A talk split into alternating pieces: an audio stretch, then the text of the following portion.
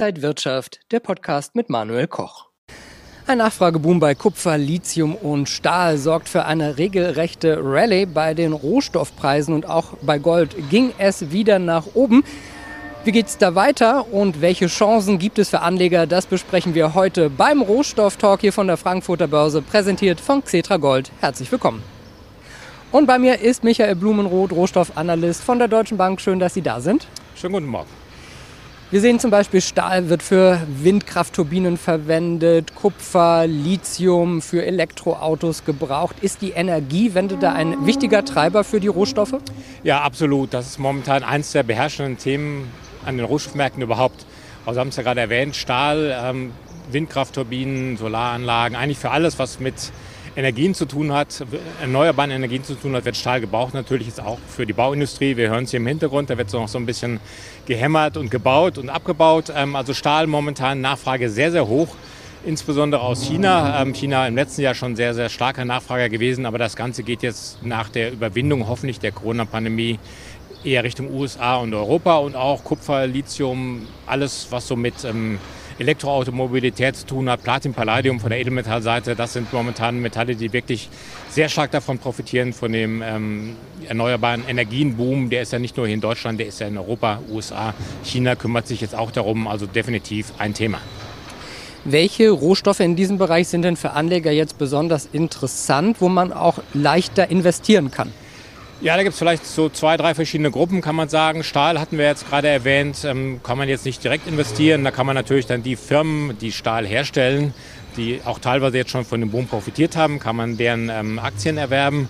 Man kann Firmen, die Eisenerz fördern, gerade insbesondere kann man auch ähm, Aktien erwerben. Das sind in Australien und Brasilien hauptsächlich, weil Eisenerz gerade jetzt ein Allzeithoch ähm, gezeigt hat, hingelegt hat. Und was die anderen Metalle angeht, Kupfer, ähm, Kupfer, Lithium ist eher ein bisschen schwieriger. Das sind dann auch die Produzenten, wo man eher einsteigen kann. Kupfer gibt es auch bei einigen ähm, Banken Zertifikate, wo man äh, sich da auf, auf, die Entwicklung des Kupferpreises setzen kann. Eher einfacher ist es vielleicht so bei Platin, Palladium. Da gibt es dann wirklich ein großes Spektrum von Investments, sowohl natürlich in Firmen, das geht immer in Firmen, die Platin, Palladium fördern. Da sind wir jetzt gerade in Südafrika insbesondere, sieht man dort starke Kurssteigerungen. Aber es gibt auch die Möglichkeit über ETFs zum Beispiel, gerade im Edelmetallbereich, in Kupfer eher weniger, aber auch ein bisschen in diesen Märkten an den Preissteigerungen zu partizipieren. Der Goldpreis ist auf einem dreieinhalb Monatshoch. Nun sehen wir gerade, dass die Kryptos ganz schön abgeschmiert sind. Trotzdem ist Gold jetzt nicht dementsprechend in die Höhe geschossen. Sind die Anleger dann nicht so, dass sie dann von den Kryptos was sichereres suchen und in Gold vielleicht gehen? Ja, ein bisschen denke ich mal schon. Also man hat auch so eine kleine Bewegung im Gold aufwärts gesehen, aber vielleicht sind das einfach zwei verschiedene Anlegertypen, die sich da auf den Märkten tummeln. Klar, es gibt Leute, die ähm, haben sowohl Kryptos, sind, die sind Entschuldigung, sowohl in Kryptowährungen als auch in Gold investiert, aber im Großen und Ganzen ist vielleicht dann doch ähm, das Anlegerspektrum da anders. Also Gold, ähm, wir haben es gerade erwähnt, dreieinhalb oder vier Monats hoch, jetzt sogar über Nacht noch ähm, hingelegt. Das, warum ist das so?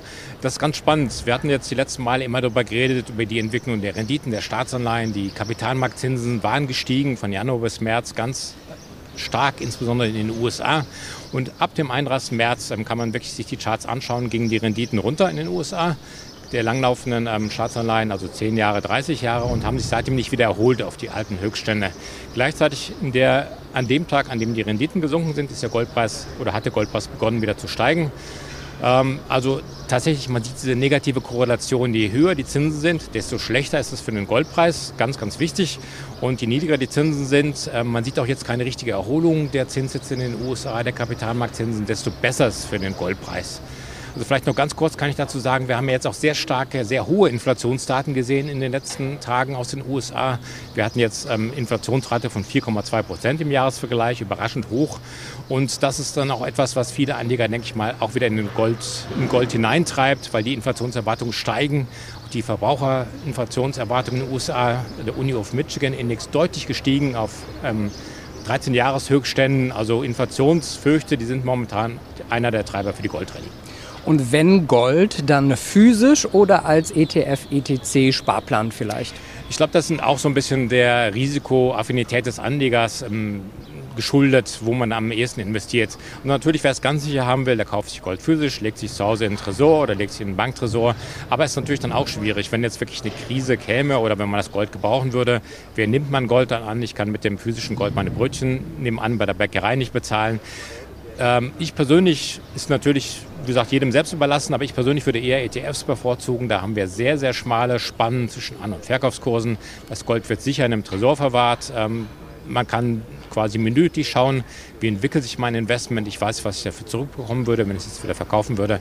Also tendenziell ähm, aus meiner persönlichen Perspektive spricht vieles für ETFs, aber das muss jeder Anleger selbst entscheiden. Dann gibt es viele, die sagen, Silber hat besonders viel Potenzial. Schauen wir mal aber auf den Chart, dann sieht man, dass Silber seit einem Jahr eher seitwärts läuft. Da ist nicht so viel Spiel drin. Äh, ist es trotzdem interessant?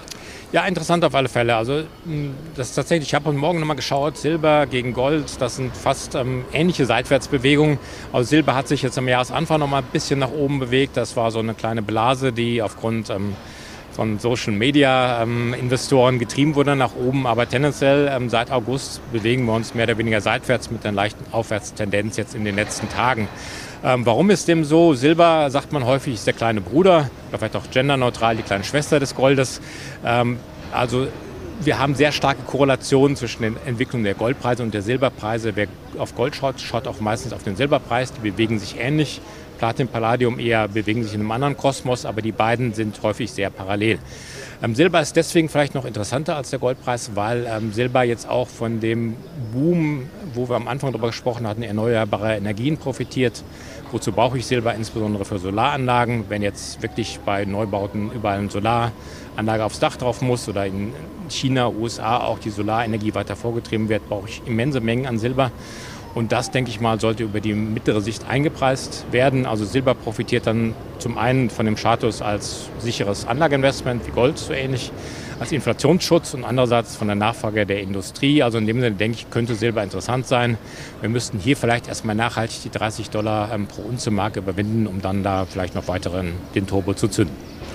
Schauen wir mal, wann wir den Turbo zünden. Dankeschön an Michael Blumenroth, Rohstoffanalyst bei der Deutschen Bank und danke Ihnen, liebe Zuschauer, fürs Interesse. Das war der Rohstoff-Talk für dieses Mal hier von der Frankfurter Börse. Ihnen alles Gute.